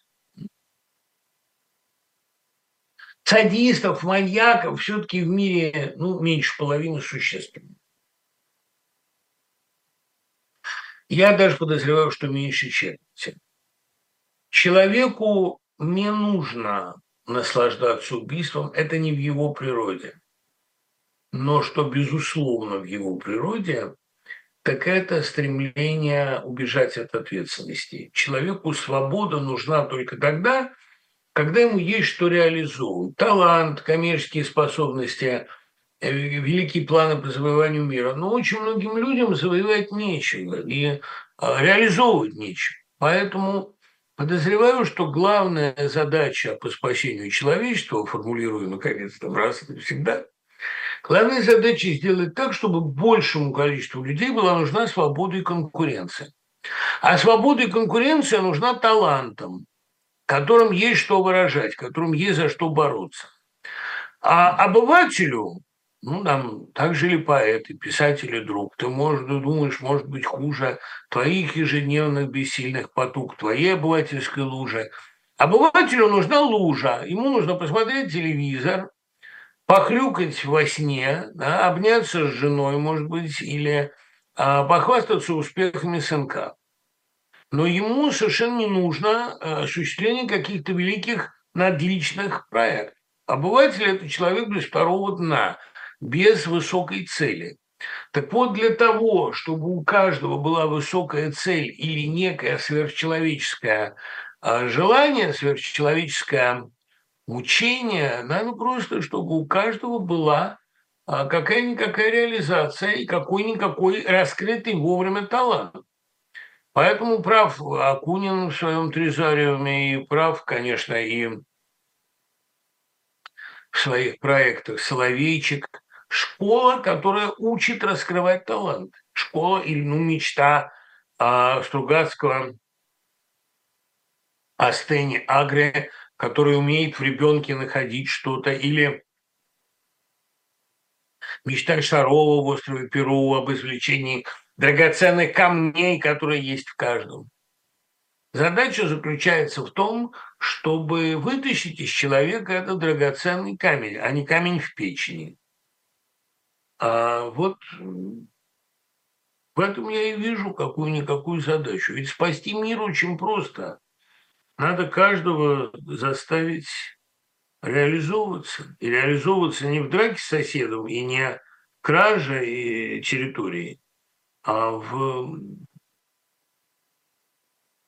создании нового. Как вы относитесь к Майклу Джексону? Ну, как к трагическому персонажу поп-культуры. Я никогда не интересовал. А как я отношусь к Элвису Пресли? Наверное, это талантливый сын мой, вот э, младший, безумно балдеет от Элвиса, слушает там, танцует под него. Майкла Джексона мы ему еще не ставили, но, наверное, ему понравится и Майкл Джексон. Я э, никогда этим не интересовался. Что за малоизвестный автор Юса Лешковский? Расскажите, пожалуйста. А, никакого малоизвестного автора. Это просто вы впервые сейчас услышали о его книге «Последних слов», Юсаль Олешковский – это очень известный автор. Это автор народных текстов. А Курочек – самая известная за границей русская песня. Ее пел Ив Монтан, причем пел по-русски. Ее пела Дина Верния. А Курочек – это лучший, без преувеличения, текст блатной поэзии. Лучшая блатная песня, написанная в России. Ну, их две. «Ванинский порт». Я думаю, что это лучшая четверостишая в русской любовной поэзии. Я знаю, меня ты не ждешь и писем моих не читаешь. Встречать ты меня не придешь, а если придешь, не узнаешь. Так это дядя Миша Булько исполняет. Это просто, э, ну, слезы кипят в горле. Ну и, конечно, причем без, даже без надрыва, с таким э, блатным презрением. А вторая, конечно, Олешковского окурочек из Колымского белого ада. Шли мы в зону в морозном дыму, я увидел окурочек с красной помадой и рванулся из строя к ним. «Стой, стреляю!» — воскликнул конвойный. «Злобный пес разорвал мой бушлат!» Дорогие начальнички, будьте спокойны, я уже возвращаюсь. Ну, Макар это поет, конечно, совершенно божественно. Грандиозное произведение, и а, товарищ Сталин, вы большой ученый. Нет, у Олешковского всего 20 песен, но это песня высокого класса. Он вообще хороший поэт.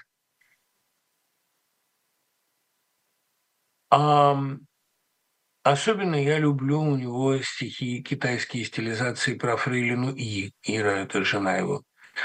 Я и знал его немного, и даже он разрешил мне быть с ним на «ты», что меня безумно радовало.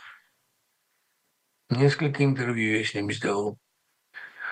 По-человечески у меня были к нему серьезные вопросы. Например, он осудил «Пусть рают», но у него были такие вот православные взгляды. Он был абсолютным апологетом Бродского, чего я тоже не разделял. А, но это был настоящий мужчина.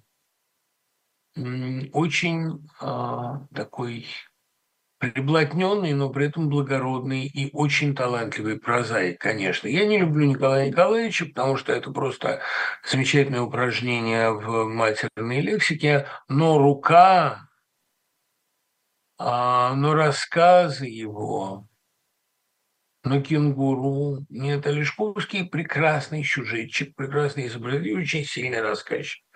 Да, Юс, Иосиф Олешковский, проживший 92, кажется, 93 года, до последних лет сохранявший изумительную бодрость, за день до смерти преодолевший 300 миль в автомобиле.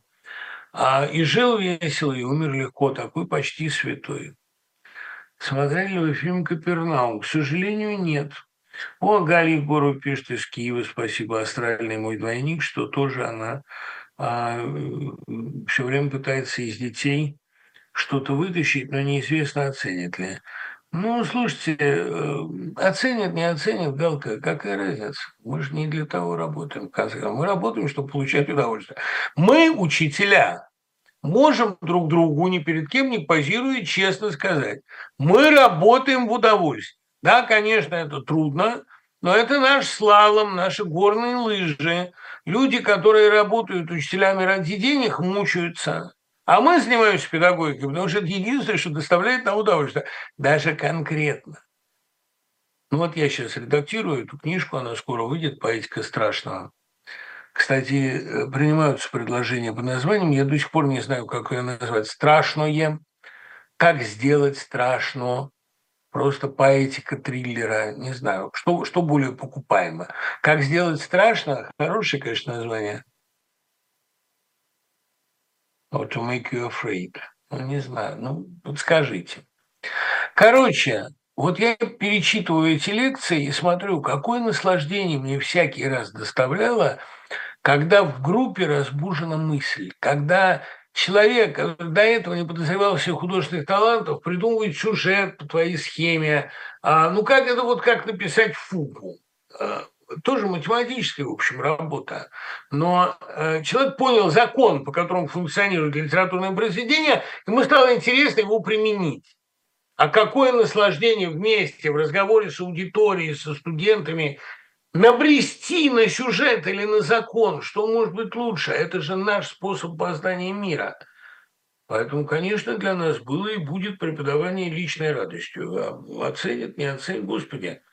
Когда мы катаемся на горных лыжах, я не катаюсь, я теоретически говорю, когда мы занимаемся экстремальным спортом, когда я еду на Соловиле, я думаю, что об меня, обо мне скажут или нет, конечно. Я просто наслаждаюсь тем, что акти, я умею ездить на Соловиле, а никто больше не умеет.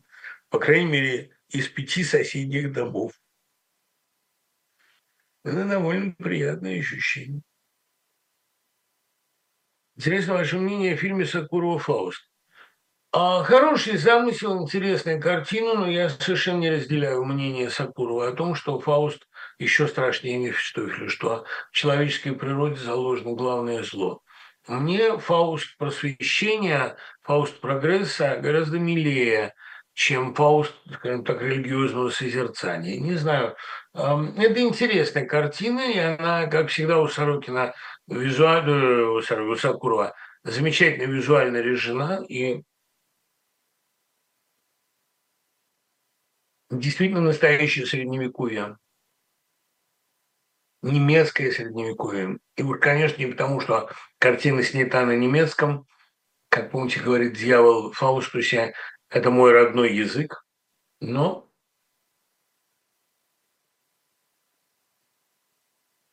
для меня это замечательный художественный эксперимент, который мне идеологически, морально не близок, а в общем местами он кажется мне скучноватым.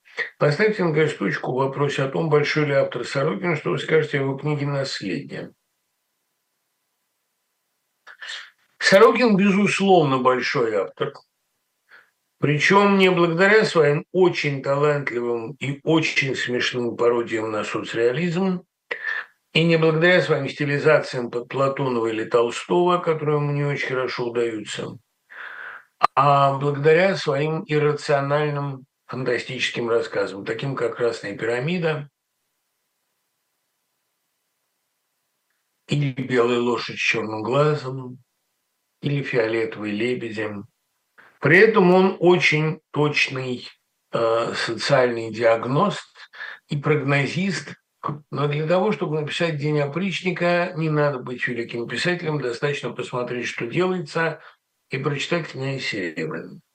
А последнюю точку по разговору о большом авторе ставить нельзя. Она будет ставиться не нами. Но он первоклассный писатель. А лучшая из его вещей, мне кажется, «Метель». Она Так фантастика наиболее изобретательна, а по части сентиментальности вот эти маленькие лошадки – это бесконечно трогательно. Доктор Гарин показался мне довольно монотонным произведением. А что мне? Ну, наследие, ну, знаете как, никаких чувств у меня наследие не вызвало. Там много жестокости, но этой жестокости именно так много, что, скажем, в сердцах четырех она еще шокировала и заставляла как-то враждебно относиться к книге, при том, что сердца четырех очень изобретательно сделаны. А наследие мне показалось не особенно изобретательным. Мне было скучно его читать. Это моя частная проблема. Иными словами, как говорит Андрей Архангельский, Сорокин написал не новый роман, а еще один роман. Это, безусловно, так. А при этом какие-то отдельные изобретения переходы текста из жанра в жанр, смена локаций, как всегда, оформлены очень хорошо. Сравните, да, э, надо быть э, сверхрусским, писал Набоков, чтобы увидеть пошлость в Фаусте. Ну, вообще надо быть сверхрусским, чтобы увидеть пошлость везде. Русские видят пошлость везде, кроме себя. С точки зрения русского, пошлость и Гёте, и Гейне, и Диккенс, и все пошлость. А не пошлость – это э, убить себя об стену. Но и то, и другое, по-моему, одинаковая пошлость. И пошлость убийства себя об стену хуже, больше. Я не думаю, что Набоков всерьез это говорит. Потому что Набоков как раз из тех русских, которые умеют уважать чужое. А я тут давеча для своих студенческих э, преподавательских нужд перечитывал, ребят, комментарии Набокова к Онегину. Сам перевод я не беру, перевод, конечно, ну, обычный прозаический перевод. Но э, комментарии гениальные. Набоков проследил и вытащил на читательское обозрение такое количество вкусных мелочей, такие потрясающие интертекстуальные связи, такие догадки, которые бы в голову никому не приходили. Не говоря уж о том, что он первым реконструировал девятую главу, это замысел, который меня давно восхищает, потому что а, он в сущности предложил нам полного Онегина, вытащил из головиков все опущенное из восьмой главы, и э, показал, как роман мог бы завершаться, если бы Пушкин довел его до конца. Хотя версия Дьяконова, мне кажется, более интересная, но все равно он это показал. Не знаю, Набоков гений, и э, он как раз умел понимать величие других. Что касается струи и пошлости, которая есть в Фаусте, ну, при придирчивом взгляде струя пошлости есть везде. Говорила же э, Блокская тетка, а, переводчица замечательная, по-моему, что да и бабка его тоже была человек замечательный. Говорили, что Гёте написал вторую часть Фауста, чтобы удивить глубокомысленных немцев. Да, наверное, так. А, хотя во второй части Фауста есть, по-моему, гениальное прозрение. Но есть там и некоторый момент э, той вагнеровской, там же есть такой персонаж Вагнер, а, пророчески упомянутые, да, некоторый процент тяжеловесный ученый, не скажу пошлости, но умозрительности, который пьесе сильно вредит. Но вместе с тем сам замысел абсолютно гениальный. Эти лемуры, которые копают Фаусту могилу, он думает, что они роют канал, там гениально тут придумано. И вообще Фауст э, замечательная драма ненасытного трагического человека.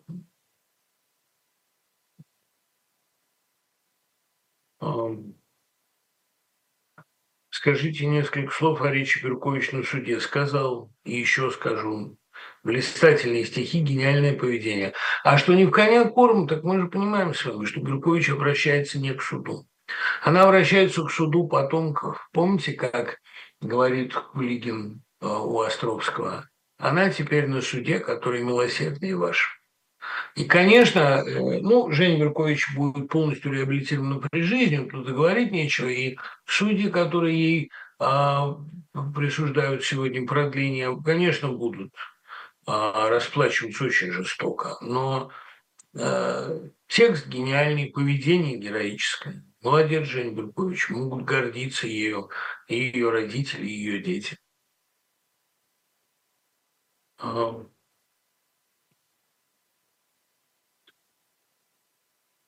Будут ли через год помнить слово пацана? Да, безусловно. Ну, понимаете, тут же э, дело не в слове пацана. Дело в том, что, и вот поэтому-то я взял эту тему в Барде, дело в том, что Kid и Young Adult – это э, литература будущего. Вот посмотрите, единственный отдел книжного магазина, где слышится щебетание, где толпятся люди – это подростковая проза. А поскольку слово пацана – это история подростковая, история о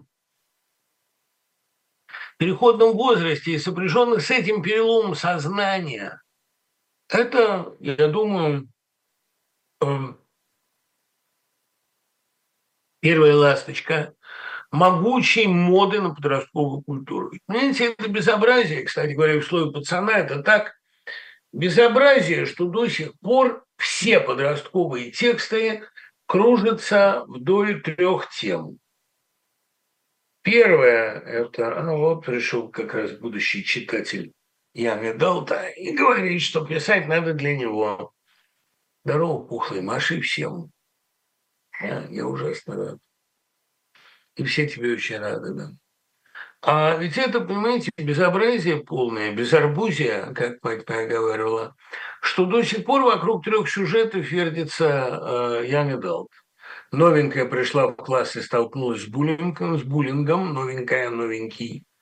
Барышня и хулиган, а любовь поверх семейных кланов, Ромео и Джульетта.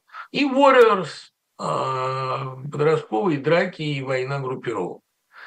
Выше этого, дальше этого никто никуда не пошел. А ведь подростковый период – это время таких драм, такого физиологии, такой физиологической бури, такого столкновения с собственным телом, с его непредсказуемыми реакциями. Такая, ну, кстати говоря, Young Adult – это страдание юного Вертера, о чем мы сейчас будем говорить подробно. Это первый Young Adult в подростковой прозе, ну, тогдашний 25-летний вполне сопоставим и по опыту, и по быстроумию сегодняшним 15-летним. Ну, просто он акселерат. Но ведь страдания юного Вертера – это классическая подростковая литература, товарищи, не будем забывать, что автору, когда он это навалял, было 25 лет.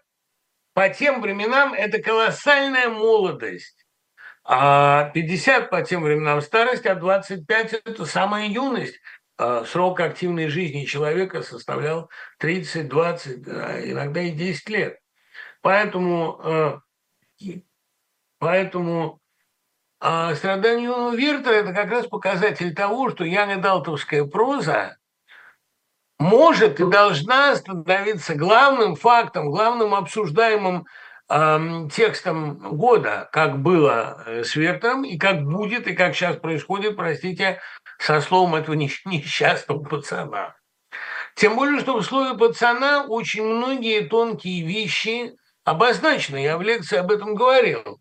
Самая главная вещь – это противостояние Андрея и Марата. Конечно, условно говоря, пальто и Маратика, потому что э, попробовали, убедились интеллигент стал большим пацаном, чем пацан, а пацан приспособленец. Ну, это сюжетная схема Сотникова, да, когда интеллигент оказывается мужественнее, чем укорененный в жизни такой просольный мужичок э, в терминологии Арестовича.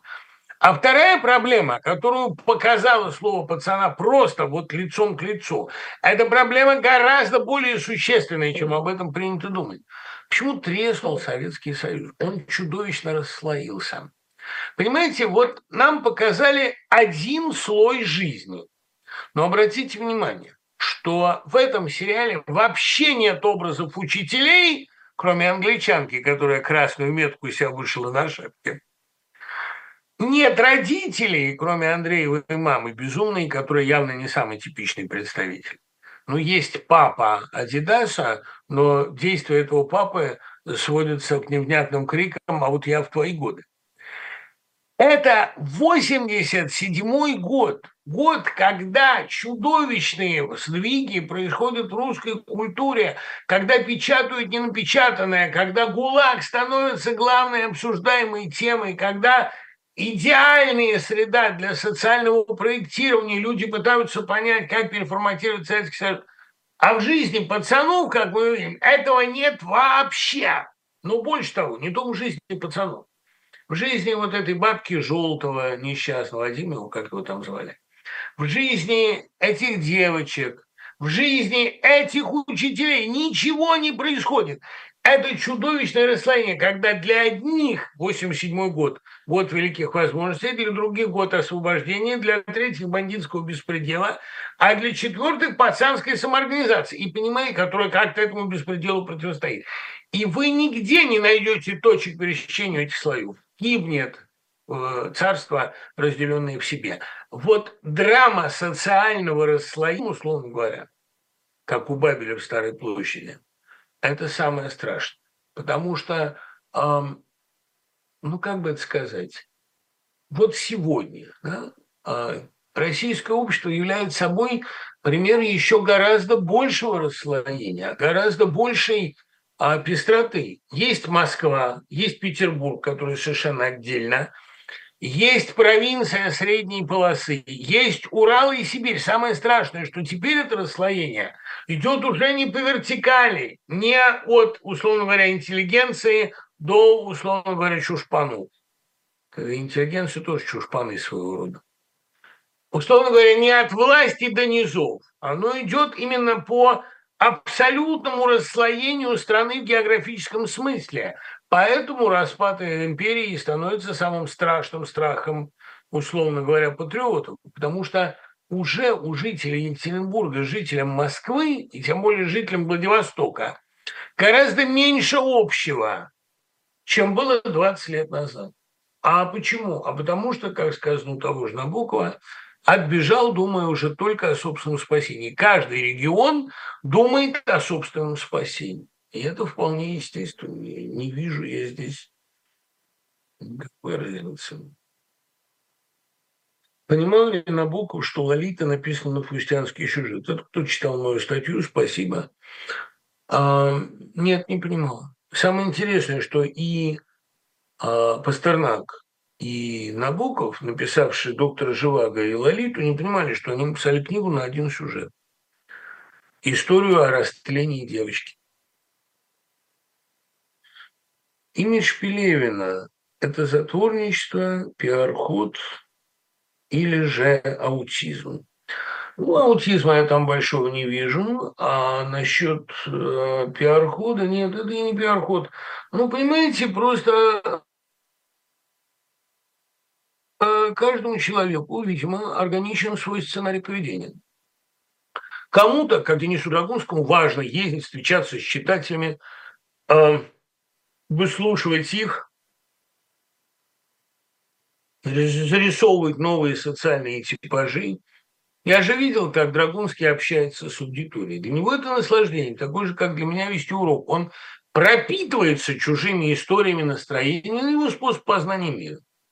А другие люди, как, например, Сорокин, а, любят встречаться изредка и с немногими. Третий, как Пелевин, не любит встречаться вообще. Ну, это нормально. Кстати, эм, не хочу пролезать в один ряд ни с кем, но вот честно вам скажу, у меня в Москве было довольно много э, творческих встреч, там каких-то презентаций книг.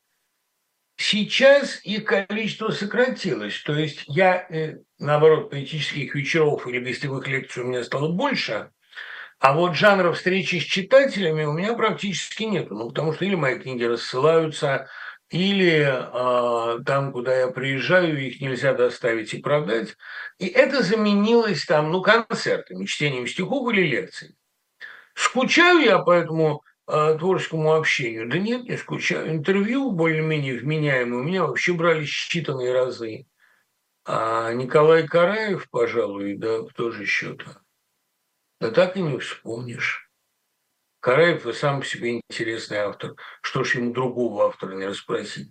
То есть, иными словами, та литературная жизнь, от которой воздерживается Пелевин, это, в общем, не особенно интересное мероприятие. А все самое нужное, то есть речь с людьми, которые ему интересны, у него есть. Ну, Селлинджер же тоже не был затворником. Селлинджер общался с огромным количеством людей, у которых были сходные с ним интересы, а именно он был кинолюбитель. Он обменивался этими 16-миллиметровыми пленками с другими коллекционерами. Я, я не понятия не верю, что он еще что-то пишет при этом. Понимаете, как главным кругом общения Шостаковича, помимо музыкантов и музыковедов, были футбольные статистики. Он безумно увлекался футбольной статистикой и знал ее гораздо лучше многих профессионалов. И эти люди понятия не имели, что это Шостакович еще что-то там музицирует. Думаю, что и у Пелевина есть такие увлечения. Может, какие-то практики, может, какой-нибудь чай, может быть, музыка. Он, я знаю, музыку хорошо знает. Ну, наверное, а, я просто не вижу большого смысла в так называемой литературной жизни. Я не понимаю, зачем люди, например, ездят на книжные ярмарки. Сделку заключить, так ее лучше заключить не на ярмарке, а с читателями встретиться, так лучше с ними вступить в переписку. А название для вашей книги «Страх. Как завладеть человеком». Ну, э, это хорошее, это человек под ником Duty Paper, да, такой вот хороший ник. Хороший, хорошая идея страх, как завладеть человеком. Мной завладел страх. Понимаете, как завладеть человеком, к сожалению, содержит такую коннотацию эротическую, которую здесь не желаю. Вообще просто назвать книгу «Страх», а подзаголовок «Поэтика и прагматика». Ну, интересно, я подумаю. Как сделать страх? Как делается страх? Это интересно, тем более, что нагнетание ужаса на социальном уровне там в этих лекциях тоже отслежено. Вообще, когда перечитываешь эти лекции, это, конечно, наслаждение. Что читаешь себя, а потому что читаешь э, слова, доклады студентов, и на твоих глазах видишь, как просто пробуждается этот улей, как он начинает жужжать, генерировать идеи. Это лучше всего. Когда я читаю Фауста, ловлю себя на мысли, что болеюсь Мефистофеля. Копаю себе, не могу догадаться, почему. Это очень легко. А дело в том, что с годами черты Трикстера стали переходить в Мефистофель.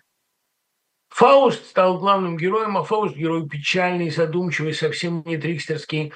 И женщина рядом с ним всегда есть, и он становится причиной ее гибели. А и друзей у него нет. И он вообще не... Ну, он профессионал его съедает профессия.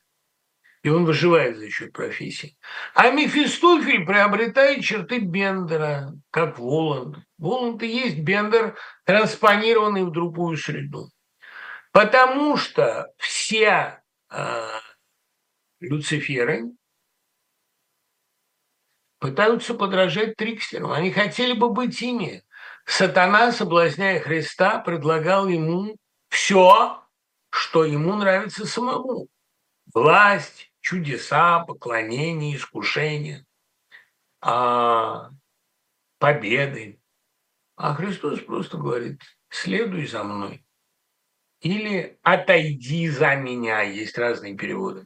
Отойди от меня, скройся за мной. А, ну, есть самый распространенный «отойди от меня, сатана». Хотя «иди за мной, сатана», мне кажется, честно говоря, более оптимистичным. И хорошо бы э, в нынешней ситуации кто-нибудь нашему сатане так бы и сказал. Теперь поговорим о страданиях юного Верта. А Гёте всегда был популярен. Он, простите за каламбур, не знал ни признания. А, но два пика славы несомненные. Это а, первая часть Фауста и «Страдания юного Вертера». «Страдания юного Вертера» была книга настолько модная, что предполагаемое место упокоения Вертера стало местом паломничества, самоубийства стали модой, носили все одежду под Вертера. Ну и как бы желтые эти канаречные штаны. Но, вероятно, самый все-таки а, яркий пример, по крайней мере для России – это то, что страдания юного Вертера подвергли, сподвигли э, Лермонтова на героя нашего времени. «Нет, я не Байрон, я другой», – говорил Лермонтов, имея в виду совершенно конкретную проблему. Его возводили к Байрону друзья, коллеги. Возводили неосновательно. Он байронит, а не Байрон, но байронит терминология Аксенова, но э, Василий Павлович сам подчеркнул, что русский байронит пародийный, как Онегин. А в основе своей, конечно, не на Байрона ориентировался Лермонтов. С Байроном отношения выяснял Пушкин. И, конечно, он его победил, положил на лопатку. А, а вот э, Лермонтов имел гютеанские, философские, масштабные умыслы. Он хотел быть вершителем судеб, как Гёте, крупным государственным мужем, как Гёте учителем целого поколения. Фаустианская проблема его волновала, и сказка для детей – это попытка русского Фауста. Но он написал русского Вертера, который как бы является, там даже введен туда Вертер, а вечно несчастный а, в любви, да и в друзьях. Вернер, доктор Вернер, который отличается от Вертера одной буквой, а в остальном такой же несчастный, нелюбимый, вспыльчивый, мизантропический. Есть прямые аналогии в экспозиции, вообще в композиции, появление героев книжной мэри на водах и странствия одинокие а, Вертера вокруг источника целебного в начале – все отсылает к тому, что герой нашего времени задумывается как жесточайшая пародия на Вертера. Мне здесь поневоле вспоминаются, вспоминается вот этот литературный анекдот, а, когда, помните, ну, тоже пародия на Хармса, да, что а, однажды Тургенев решил написать роман. Назвал его «Герой нашего времени». Там интеллигент попадал на Колыму, а, и э, Потом, значит, э, испугался и стал переделывать. Вместо Николая Павловича царя ввел Максима Максимовича, начальника крепости. Вместо зэков, девушек, и не, он, не, не они обижали героя, а он их, заменил Колыму кавказскими водами и отправил современник. Потом среди ночи вспомнил, господи, название. Название, да, и подписался Лермонтовым. Название-то он не изменил. Вскочил и в чем был, уехал в ту же ночь, уехал в Баден-Баден. Там Тургенев все время уезжает в Баден-Баден. В общем, что сделал Лермонтов с романом Гёте? Он действительно ситуацию, когда девушки обижали героя, девица Б или знаменитая Шарлотта С, он заменил другую ситуацию, где герой обижает девушек, но это не приносит ему ни малейшего удовлетворения. А так, в общем, а, конечно, Печорин – это антивертер. Но роднит их одна ключевая вещь, которая роднит эти два романа, да, «Страдания юного э, Печорина, юного Григория Александровича и «Страдания юного Верта». И то, и то. Кстати говоря, Вертер вполне мог бы называться героем нашего времени, если бы Гёте был чуть более амбициозен. В чем ключевая проблема Вертера? Понимаете, вот это а, многие, прочитав роман, роман очень увлекательный. Читается он маленький, а, компактный, довольно живой. Ключевая проблема романа совершенно не в том, что э, Вертер влюблен в Шарлотту, э, Шарлотта Значит, у нее мать умерла, она дочка Атмана, Атмана, и воспитывает вместо матери восьмерых детей, среди которых она старшая. И ее проблема в том, что у нее жених имеется. Понимаете, причем жених этот близкий друг Вертера, у них прекрасные отношения, Альфред, кажется, его зовут, и у них, или Альберт, по-моему, Альфред, сейчас посмотрю. И у них, короче, все хорошо. Но а, несчастная любовь Вертера к Шарлотте – это не стержень романа. Стержень романа типично подростковый. Вот есть Вертер, умный, талантливый, прекрасно знающий литературу, отлично рисующий, музыкально одаренный.